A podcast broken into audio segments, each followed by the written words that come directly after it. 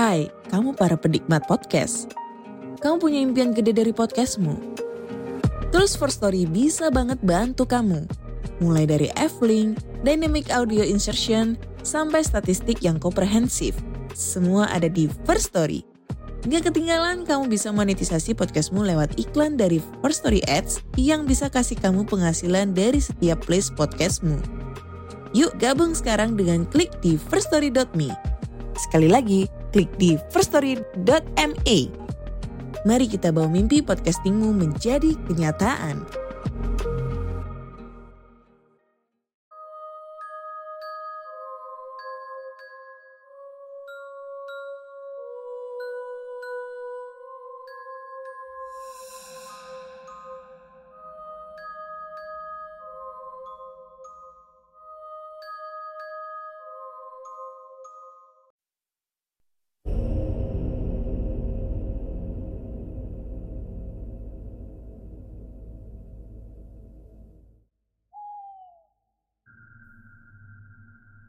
Assalamualaikum warahmatullahi wabarakatuh. Halo semuanya Jumpa lagi dengan saya Chow Sing Sing Kurator dari podcast horror Night Story. Halo apa kabar semuanya? Semoga kalian semua sehat-sehat ya Dan seperti biasanya pada hari ini Saya kembali dan akan menceritakan sebuah treat horror Yang berjudul Rumah Samping Makam Tweet ini ditulis oleh Cil Banana dan berdasarkan kisah nyata. Oke, daripada kita berlama-lama, mari kita simak ceritanya. Anyway, cerita ini saya tulis berdasarkan kisah nyata yang pernah saya alami sendiri beberapa tahun yang lalu. Waktu itu aku baru resign dari pekerjaan di Batam dan pulang ke Jawa. Selama kurang lebih dua bulan menganggur. Kakak pertamaku yang memang seorang wira swasta Sebut saja Tika namanya Tiba-tiba menawari sebuah pekerjaan sementara Yakni menjaga salah satu toko cabangnya di kecamatan P Kebetulan toko tersebut adalah rumah lama peninggalan salah satu nenek kami. Nah, Mbak mau buka cabang toko lagi nih. Kamu mau jagain gak? Daripada harus merekrut pegawai lagi Lah, aku PP dong mbak ntar Mayan nih, motoran setengah jam bolak-balik Mbak Tika menggeleng Gak usah lah, Nginep aja. Nginep di rumahnya sampean Tanyaku Gak usah. Kamu jaga toko sekalian tidur di rumah Mbah Aku melongo dong guys. Mau tahu sebabnya? Karena rumah Mbah yang mau dibuka cabang toko itu Persis di sebelahnya Terdapat sebuah makam keluarga Aku jelasin persis biar kalian bisa punya sedikit bayangan tentang rumah itu. Meskipun terletak di daerah yang masih kota dan lumayan rame, tapi ketika malam hari, wilayah pertokoan di jalan ini termasuk sepi dan jarang toko yang buka. Rumah Mbak termasuk satu-satunya bangunan tua yang ada di jalan itu. Tepat di sebelah timurnya ada sebuah makam keluarga Ya, meskipun bukan hanya yang masih kerabat yang dimakamkan di sana, bisa dibilang itu adalah pemakaman tua. Dari zaman Belanda memang sudah ada. Di sisi timur makam terdapat Masjid Jami, di utara makam terdapat sekolah TK. Jadi makam tua ini memang diapit oleh beberapa bangunan. Di bagian selatan dibangun tembok yang tidak terlalu tinggi dua setengah meter mungkin tingginya.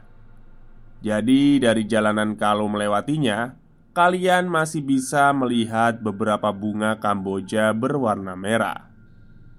Rumah Mbak terbagi menjadi dua sisi, sisi barat dan timur. Sisi barat ditempati oleh kakak sepupuku yang juga dibuatkan tempat usaha lebih dahulu. Panggil saja namanya Kak Lisa Nah, sisi timur inilah yang akan kutempati. Persis sebelah makam tua itu. Oke, back on story. Aku sempat ragu sih menerima penawaran dari Mbak Tika ini.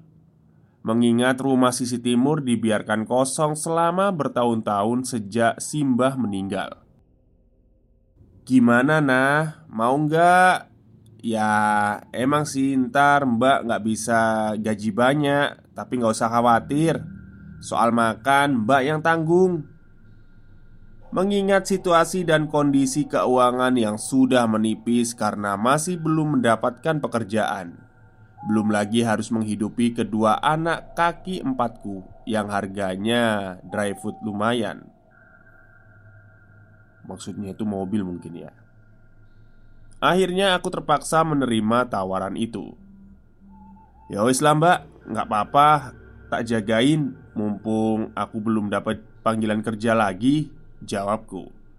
Nah gitu dong. Minggu depan siap-siap boyongan ya. Besok tak mulai nyuruh anak-anak buat bersih-bersih dan mindahin barang-barang dagangan. Ucapnya semangat. Aku cuma bisa meringis guys. Dalam hati membatin. Gak apa-apa Wong rumahnya mbakku sendiri Sehari sebelum pindahan Mbak Tika ngadain selamatan dan doa bersama di rumahnya mbak Dengan hanya mengundang kerabat terdekat saja. Semoga toko Kurnia rame dan laris seperti toko satunya ya. Amin Ucap kami serentak. Kami sekeluarga sedang duduk mengitari sebuah nasi tumpeng yang cukup besar di atas sebuah karpet. Aku memandangi sekeliling rumah. Tidak ada yang berubah sejak 12 tahun terakhir ini. Cat tembok berwarna putih dan atap rumah yang sangat tinggi khas rumah bangunan tua. Kulihat sarang laba-laba berwarna pekat di sudut-sudut pojok tembok yang tinggi itu. Tentu saja, siapa yang bisa menggapai untuk membersihkannya, kecuali dengan sapu plafon yang panjangnya di atas rata-rata. Tiba-tiba saja Mbak Tika menarik tanganku pelan. "Yuk, nah, aku tunjukin kamarmu." Aku pun berdiri, lalu mengikuti langkahnya dari belakang menuju ruangan dengan dua pintu kayu tinggi berwarna hijau muda. Mbak Tika membuka salah satu sisi pintu itu Tampak sebuah ruangan berukuran 5 kali 5 meter Dengan kamar mandi di dalamnya Kamar itu lumayan gelap dengan hanya sedikit penerangan cahaya dari ventilasi kecil di sana Itu adalah kamar utama Mbah dulu sebelum beliau meninggal di sisi utara kamar tersebut tampak sebuah jendela berpintu kayu tanpa kaca dengan teralis besi sebagai penghalangnya. Memang sudah cukup bersih, hanya saja udara di dalamnya sedikit lembab. Mbak Tika akhirnya membuka kedua pintu jendela kayu itu. Aku hanya bisa menghela nafas pelan, mendapati sebuah pemandangan yang pasti membuat siapa pun sedikit merinding. Di baliknya terdapat sebuah pemakaman tua dengan beberapa pohon Kamboja berbunga merah. Meskipun masih siang, suasana makam itu tetaplah senyap dan dingin. Nah, jangan pakai kamar mandi dalam yang ini ya. Pakai kamar mandi yang belakang aja. Kenapa, Mbak? Keran dan saluran pipanya rusak, gak sempet diperbaiki. Lagian, emang kamu gak takut apa? Pakai kamar mandi yang ini? Kan sering dipakai mbah dulu Hi Ucapnya setengah bercanda Alam mbak ojo ngono toh Kataku Jujur aku gak begitu senang dengan candaan Mbak Tika. Mbak Tika akhirnya meninggalkanku sendirian setelah ada yang memanggilnya. Aku duduk di tepi ranjang yang memang disediakan sambil kembali memandang sekitar. Aku mendengar suara kusen pintu. Dan mataku pun mengarah ke pintu kamar mandi yang sedikit terbuka. Loh, kok kebuka? Perasaan tadi masih tertutup. Akhirnya aku berjalan ke arah kamar mandi dan melongokkan kepalaku ke dalam. Temaram dan pengap. Cat berwarna hijau muda nampak mengelupas di sana dan sini. Kotor tentu saja, banyak sarang laba-laba. Tidak ada ventilasi sedikit pun dari luar. Tapi entah kenapa, aku bisa merasakan semilir dingin angin keluar dari dalam kamar mandi Mbah. Tiba-tiba, tengkuk leherku terasa merinding Jujur, meskipun bukan indigo, tapi dari kecil aku adalah orang yang sangat sensitif dengan hal-hal semacam itu. Hari ini adalah malam ketiga menempati rumahnya Simba, karena di dua malam sebelumnya aku masih ditemani Mama menginap di sini. Tidak terjadi gangguan apa-apa, of course, karena tiap habis subuh sama maghrib Mama itu sering ngaji dan sholat tahajud tiap malamnya. Really feel safe. Secara aku orangnya belum bisa sehusyuk mama dalam melakukan ibadah-ibadah sunnah Karena itu bisa dibilang di hari ketiga ini adalah malam pertamaku tidur di rumah mbah sendirian Oke fine, mungkin terdengar sedikit berlebihan ya Karena di rumah sisi barat masih ada Kak Lisa sepupuku yang menempati kami hanya terpisah tembok dan satu pintu yang saling berhubungan. Hanya saja pintu itu digembok dan ditutup lemari kayu tua yang besar di baliknya. Ah ya, satu lagi. Aku juga membawa serta kedua kucing kesayanganku. Kuletakkan kandang mereka di ujung belakang dekat dengan kamar mandi. Seusai sholat Isya, aku bersantai di kamar sambil bermain HP. Kemudian tercium aroma wangi yang melintas melewati hidungku. Ah, mungkin itu bau bunga Kamboja yang terkena angin melewati ventilasi, pikirku. Padahal bunga Kamboja kan gak ada bau wangi-wanginya sama sekali. Tak lama setelahnya, kedua kucingku mengeong keras dan saling bersautan.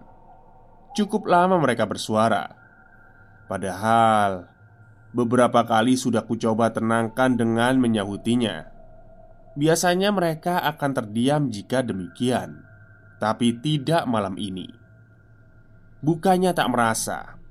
Hanya saja aku mencoba mengabaikan keganjilan ini Dengan bersikap tidak terjadi apa-apa. Berpura-pura berani merupakan salah satu cara agar mereka yang sengaja ingin mengungkap entitasnya tidak menangkap ketakutan kita.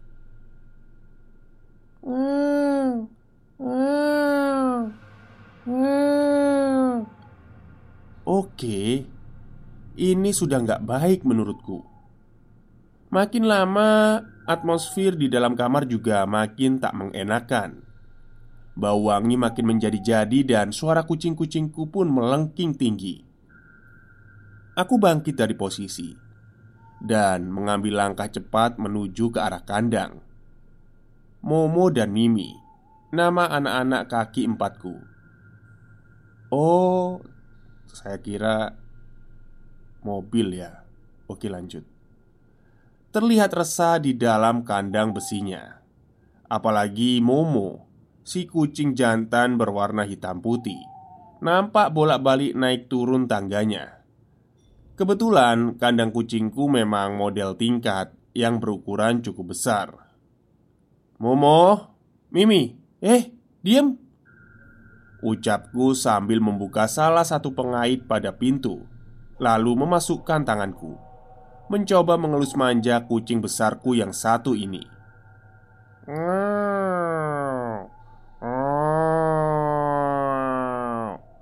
Momo memandangku aneh. Namun, kini suaranya terdengar lebih pelan. Keduanya pun diam. Bukan hal aneh lagi kalau kucing juga hewan yang sangat sensitif dalam merasakan suatu keganjilan. Aku lupa menjelaskan kalau kamar mandi di rumah ini terpisah dengan WC-nya. Sebelah kanan kandang kucing terletak kamar mandi, sedangkan sebelah kirinya adalah WC atau toilet. Tepat pada saat itu, aku merasakan sebuah bayangan hitam melintas cepat keluar dari dalam WC. Aku benar-benar tak berani menoleh saat itu. Jantung rasanya sudah ingin melompat dari tempatnya. Kulihat Momo dan Mimi menoleh bersamaan. Kedua mata besar mereka nampak melihat sesuatu, tapi mereka tidak mengeong sama sekali. Tak lama setelahnya, mereka mulai bersikap biasa lagi, seperti tidak terjadi apa pun. Akhirnya, ku beranikan diri menoleh dan mengintip lorong menuju kamar mandi sambil membaca istighfar berulang kali. Tentu saja, sepanjang lorong itu tak ada siapa pun. Aku berusaha meyakinkan diri bahwa itu hanya halusinasiku saja, karena terlalu parno tinggal sendirian di sini. Meskipun dalam hati kecil, aku yakin sih, mungkin para penghuni lama di rumah itu sedang melakukan salam perkenalan pada penghuni baru sepertiku. Sebelumnya perkenalan ini yang namanya Momo dan Mimi. Nama kucingku harus disamarkan juga ya. Mereka adalah saksi keganjilan yang terjadi di rumahnya Simbah ini. Hari-hari berikutnya aku masih mengalami gangguan yang lain-lain Hanya saja sudah mulai terbiasa Karena menurutku gangguan-gangguan itu tidak terlalu ekstrim Seperti bau wangi bunga sedap malam dan sekelebat bayangan yang mondar-mandir, atau suara pintu yang diketuk sesekali. Tentu saja, hal-hal itu tidak terjadi setiap hari, hanya di hari-hari tertentu saja, atau ketika aku melakukan suatu kehilafan, dan akan kuceritakan di treat kali ini.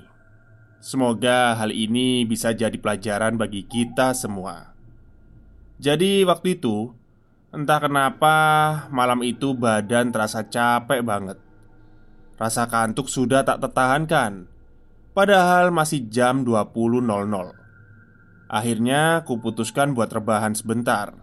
Niat hati pengen merem-merem dulu lah setengah jaman. Tapi ternyata kebablasan Aku nggak tahu waktu itu udah jam berapa Udah bangun sih sebenarnya, cuman mata belum kuat melek Tiba-tiba saja terdengar suara air mengucur dari keran. Awalnya kukira suara air hujan, tapi kalau hujan kan pasti suara airnya kedengeran dari atap juga dong. Aku dengerin lebih seksama lagi. Beneran deh, itu suara air keran yang sedang mengucur dan arahnya dari kamar mandi dalam. Loh, bukannya keran dan pipa kamar mandi itu dalam posisi diperbaiki. Deg-degan lagi dong. Kali ini beneran udah sadar tapi nggak berani melek. Gak beberapa lama kedengeran orang kayak lagi ambil air pakai gayung. Bukan suara kayak orang mandi sih, tapi kayak ada suara aktivitas orang yang lagi berwudu gitu. Sayup-sayup ada suara orang lagi pakai sandal. Terus jalan kayak rada diseret-seret gitu. Berharap banget waktu itu aku masih dalam mode mimpi. Tiba-tiba aku ngejingkat kaget. Karena ada yang narik kaki kananku kuat banget. Aku ya langsung kebangun Tapi ya gitu, gak ada siapa-siapa. Sumpah Langsung gemeter kenceng sambil istighfar. Terus baca ayat kursi dan surat-surat pendek lainnya. Kondisi kamar masih sepi dan pintu kamar mandi juga masih tertutup bahkan terkunci. Aku raba-raba HP dan terus ngelihat layar. Ternyata udah jam 3 pagi guys. Satu hal yang baru kusadari Ternyata aku memang belum sempat melaksanakan sholat isya tadi. Dan kali ini bukan dari pengalamanku sendiri Tapi cerita dari pengalaman tante dan omku. Mereka juga sempat tinggal di rumahnya Mbah ini. Sebelum akhirnya rumah ini dibiarkan kosong beberapa tahun kemudian. Jadi waktu itu, siang Tante Erin gak sengaja mampir ke tempatku Sekalian pengen lihat toko cabang baru Mbak Tika katanya Kamu berani ya tinggal sendirian di sini? Kata Tante Erin Ya beranilah Lah ini ada Momo sama Mimi Hehe Beneran loh, kamu berani? Berani. Lawang nggak ada apa-apa kok di sini. Kataku. Ah, masa? Tiba-tiba Tante Erin berjalan ke kamarku. Kamu terus sini? Aku mengangguk. Eh, mau kuceritain gak? Wah, hawa-hawa nggak enak nih Kalau udah ngomong kayak gini Kebiasaan jelek Tante Erin itu suka nakut-nakutin Jahil banget orangnya Mukaku pun langsung berubah jadi masam. Kali ini aku akan bercerita dari sudut pandang orang ketiga. Hari itu Tante Erin usai menidurkan anaknya yang masih berusia lima bulan yang namanya Rama dan meletakkannya di box bayi. Dia melihat jarum jam sudah menunjukkan pukul 10 malam. Rasa lelah dan kantuk mulai menghinggapinya. Akhirnya dia memutuskan kembali ke kamar utama Kamarnya mbah Dilihatnya Om sudah tidur terlelap Tante Erin pun segera membaringkan tubuh di samping suaminya itu Malam itu entah kenapa Atmosfer di dalam kamar tidak begitu mengenakan Pengap namun udara terasa dingin Ia akhirnya mencoba memejamkan matanya sudah hampir sejam, Tante Erin belum benar-benar bisa tidur. Suara detik-detik jarum pun terdengar sangat jelas di telinganya. Dok, dok, dok. Terdengar suara pintu yang sedang diketuk sangat keras. Tante Erin yang kaget jelas langsung terbangun. Dan suara ketukan itu berbunyi lagi. Dan ternyata berasal dari dalam kamar mandi. Kala itu, kamar mandi dalam memang masih bisa digunakan dan belum rusak. Ia menoleh dan mengguncang-guncangkan tubuh suaminya itu. Pasalnya, di rumah itu hanya ada mereka bertiga saja. "Mas, Mas, bangun, Mas! Suara apa itu?" Tapi Om gak bergeming sama sekali. Suara itu lebih keras lagi dan berubah menjadi gedoran seolah-olah ada sesuatu yang mencoba ingin keluar dari dalam sana. Tante Erin makin ketakutan hingga badannya terasa membeku. Tiba-tiba terdengar suara orang berdehem. Suara itu terdengar berat dan dalam. Entah kenapa, mata Tante Erin malah menoleh ke arah ventilasi kecil di tembok atas. Tampak dua bola mata berwarna merah mengintip dari sana. Tante Erin langsung memejamkan mata sambil melantunkan doa-doa yang ia hafal. Sampai-sampai ada beberapa ayat yang salah ia ucapkan saking takutnya. Setelah itu, suara gedoran pintu berhenti. Hening pun terjadi tanpa membuka mata. Akhirnya, Tante Erin segera berbaring dan membungkus tubuhnya dengan selimut. "Ah, mosok sih?" Tanyaku meyakinkan cerita Tante Erin Dibilangin kok gak percaya Dulu Rumah ini sisi barat dan timur Masih aku tempatin semua Hingga halaman rumah belakang. Kadang ya nah Aku sering mencium bau bunga melati Kayak mbah lagi lewat.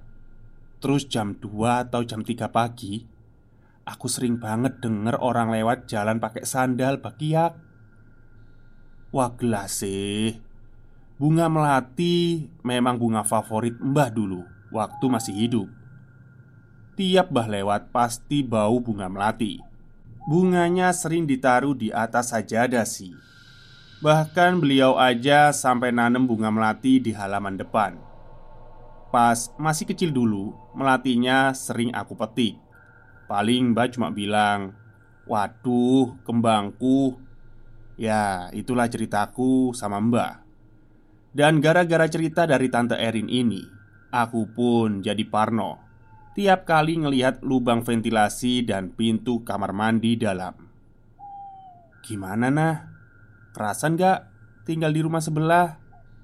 Tanya Mas Anto Suami dari Kak Lisa Kamis malam setelah Isya Aku biasa nongkrong di rumah Kak Lisa Numpang nonton TV Ya gitu deh Tokonya rame nggak?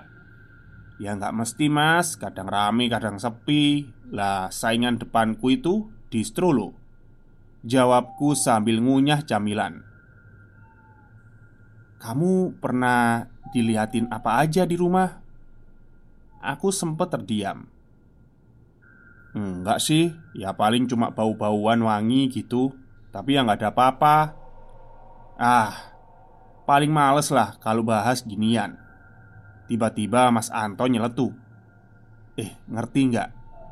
Aku pernah ngalamin kejadian gak ngenakin Pas di halaman belakang Opo mas? Aku takut dong, tapi kepo Gini Kejadiannya ya pas malam Jumat Oke Kali ini aku akan bercerita dari sudut pandang orang ketiga lagi Kamis malam Jumat Legi Mas Anto baru datang dari kota Surabaya, tempatnya bekerja. Setelah meletakkan tas dan berganti pakaian, ia pun duduk bersantai sambil menyalakan TV. "Han, aku minta tolong dong," ucap Kak Lisa tiba-tiba sambil membawa nampan cetakan kue. "Duh, aku baru datang, capek. Ayolah, Han." Aku mau bungkus kue-kue pesanan orang Gak bisa ditinggal Jaluk tolong po Angkatin jemuran baju.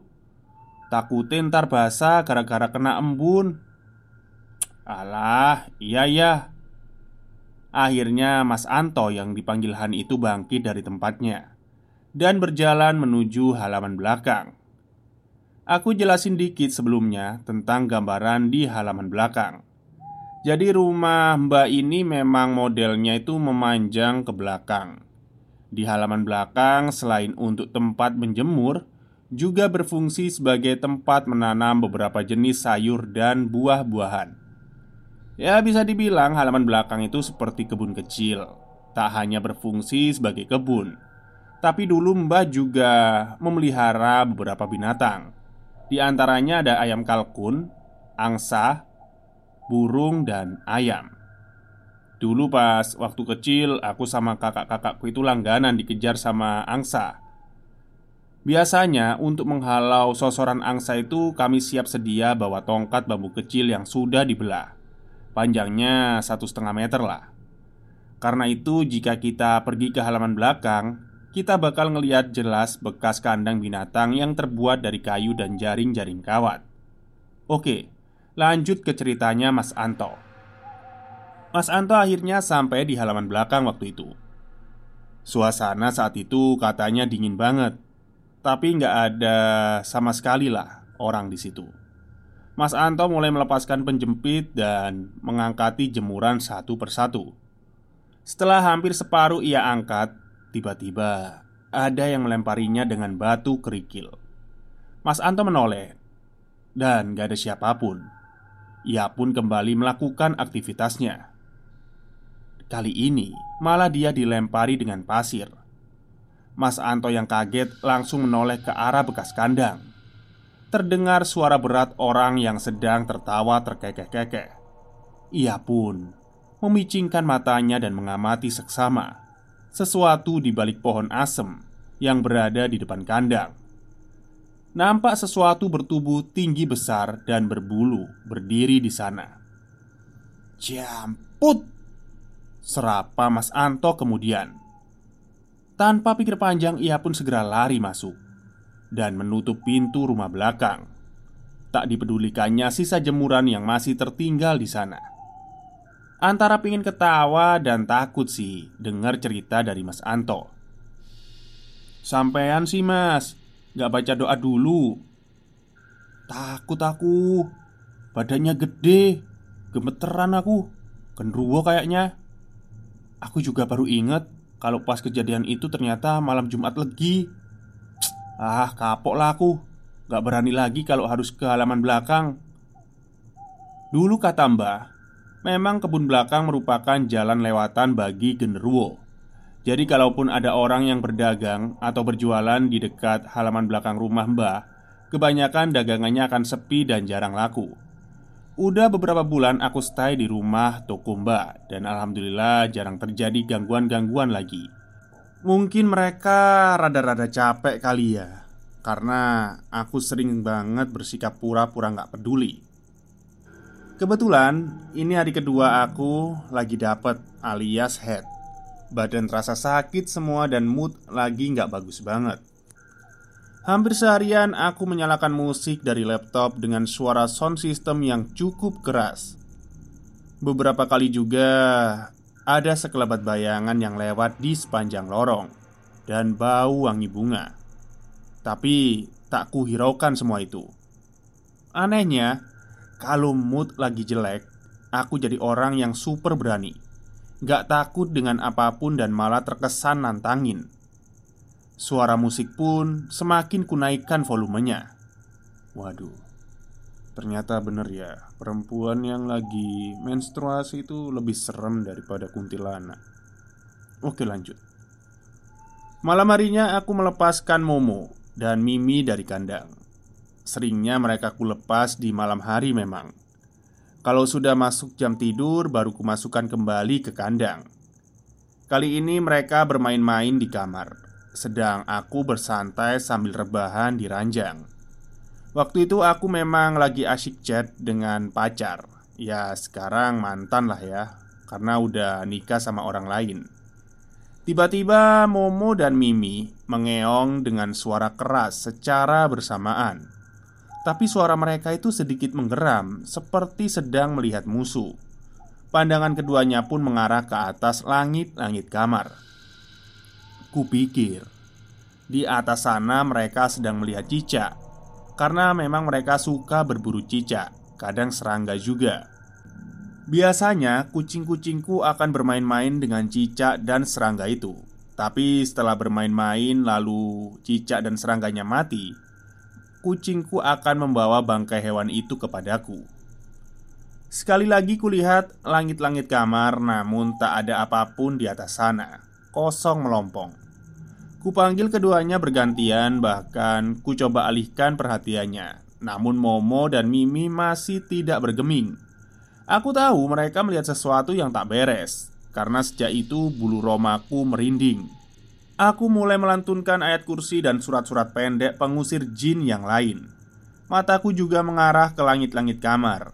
Udara makin dingin dan tiba-tiba aku dengar sesuatu merayap di dinding. I mean Suara merayapnya benar-benar kedengeran. Kayak seekor serangga raksasa berjalan dengan cepat di atas sana. Hanya saja kasat mata. Momo dan Mimi masih terdiam. Hanya saja kedua bola mata hitam mereka semakin membesar. Sayup-sayup Aku mendengar suara cekikikan anak kecil.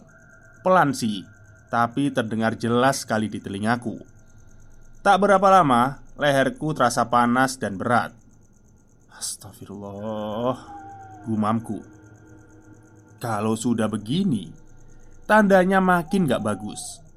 Mungkin mereka ada yang ingin mencoba masuk. Sialnya lagi Aku dalam kondisi yang sedang tidak suci. Bagaimana aku bisa tahu? Ya, karena sebelum-sebelumnya aku pernah beberapa kali membantu proses orang ru'ya Segera saja aku nyalakan lantunan murotal ayat-ayat suci Al-Quran Sekitar hampir 10 menit aku bergulat dengan mereka secara mental dan batin dan ikut membaca beberapa ayat. Tapi beneran, ini nggak mudah. Pernah suatu ketika aku baru selesai mengambil air wudhu dan melaksanakan sholat isya. Kalau nggak salah waktu itu sekitar pukul 9 malam, tiba-tiba saja terjadi pemadaman listrik. Posisi waktu itu tepat lagi di depan kandang kucing. Aku kaget lah, baru kali ini aku menghadapi situasi mati listrik di rumah mbak. Orang pas rumah lagi terang dengan lampu rajin aja diganggu Apalagi dalam posisi gelap kayak gini Nah, Dari dulu itu Momo dan Mimi juga gak suka dengan kondisi gelap gulita kayak gini Mereka juga ikut auto panik dong Akhirnya aku beranikan berjalan pelan-pelan menuju kamar sambil meraba-raba sekitar. Takutnya nabrak lemari atau kursi kan? Ya lumayan sakit pasti. Niat hati segera mengambil HP sebagai langkah pertama penerangan. Tiba-tiba saja ada suara langkah kaki yang setengah diseret tepat di belakangku. Aku spontan gak berani menoleh, gelap banget. Emang, setan kayaknya bisa lihat kalau pandangan lagi gelap. Sumpah, otomatis deg-degan banget. Bener-bener gak siap dengan kondisi sekarang. Aku pun kembali melangkahkan kaki. Suara itu makin cepat mengikuti, dan aku ikut setengah berlari, yang berakibat jempol kaki kananku nabrak pintu. Aku juga merasakan ada hembusan nafas dingin tepat di tengkukku. Allah Akbar. Ku tahan rasa nyeri di jempol. Bodoh amat lah. Rasanya kalau gelap gini, entah kenapa napas juga ikut sesak. Akhirnya kurai HP yang berada di atas meja kamar. Tanganku gemetar, guys. Sampai-sampai pas mau nge-sweep layar HP aja kagak bisa. Tepat saat mau ngidupin mode center, Tiba-tiba ada yang niup kuping kiriku kenceng banget Untung aja nggak ada riwayat jantung Coba kalau ada Seperti yang kubilang sebelumnya. Makhluk-makhluk seperti mereka bisa memakan rasa takut kita menjadi suatu energi. Makanya Pas kejadian mati listrik Mereka berhasil melakukan kontak lebih intens denganku. Karena aku benar-benar lemah secara mental dan fisik waktu itu. Anyway, saat ku arahkan senter ke sekitar, aku juga bisa ngelihat dengan jelas ada beberapa anak kecil botak sedang berlari-lari lewat gitu aja. Ya hanya itu aja sih. Selanjutnya ku habiskan semua stok lilin yang kupunya dan kunyalakan seluruh rumah. Oke mungkin itu aja Ceritaku tentang rumahnya mbak yang ada di samping makam. Anyway Selama aku tinggal di rumah samping makam ini Sebenarnya mereka nggak ada yang jahat juga sih. Lebih ke usil aja Selalu diingat bahwa dunia kita dan dunia mereka itu saling berdampingan. Usahakan jangan pernah takut karena derajat kita lebih tinggi dari mereka. Kita manusia adalah ciptaan yang lebih sempurna dari kaum jin dan setan. Kuatkan iman dan jangan sampai meninggalkan ibadah. Percayalah mereka benar-benar gak berdaya dengan manusia yang memiliki iman yang kuat Semoga pengalaman nyata yang saya share di treat kali ini bisa diambil beberapa pelajaran di dalamnya. Bagi yang tidak percaya, it's okay. Kalian bisa menganggap ini sebagai treat horor biasa saja. Wassalamualaikum warahmatullahi wabarakatuh. Waalaikumsalam. Ya, kalau saya sih memang percaya ya dengan eh, hal-hal uh, seperti itu. Gitu Ya, memang derajat kita lebih tinggi dari mereka karena kita adalah manusia ciptaan yang lebih sempurna ya. Cuman eh, pesan saya jangan terlalu menyepelekan juga ya karena mereka kadang kalau jahat itu bisa nyentuh kita gitu. Apalagi kalau saya pernah lihat di film Pengabdi Setan itu ya Eh pengabdi setan ya kalau nggak salah. Yang di rusun itu Pak kiainya itu kan sampai patah lehernya itu dipatahin sama setan itu. Ya intinya kita jangan takut Tapi juga jangan nyepelein mereka. Ya saling menghormati aja lah. Oke mungkin itu saja cerita untuk kali ini Semoga kalian suka. Wassalamualaikum warahmatullahi wabarakatuh.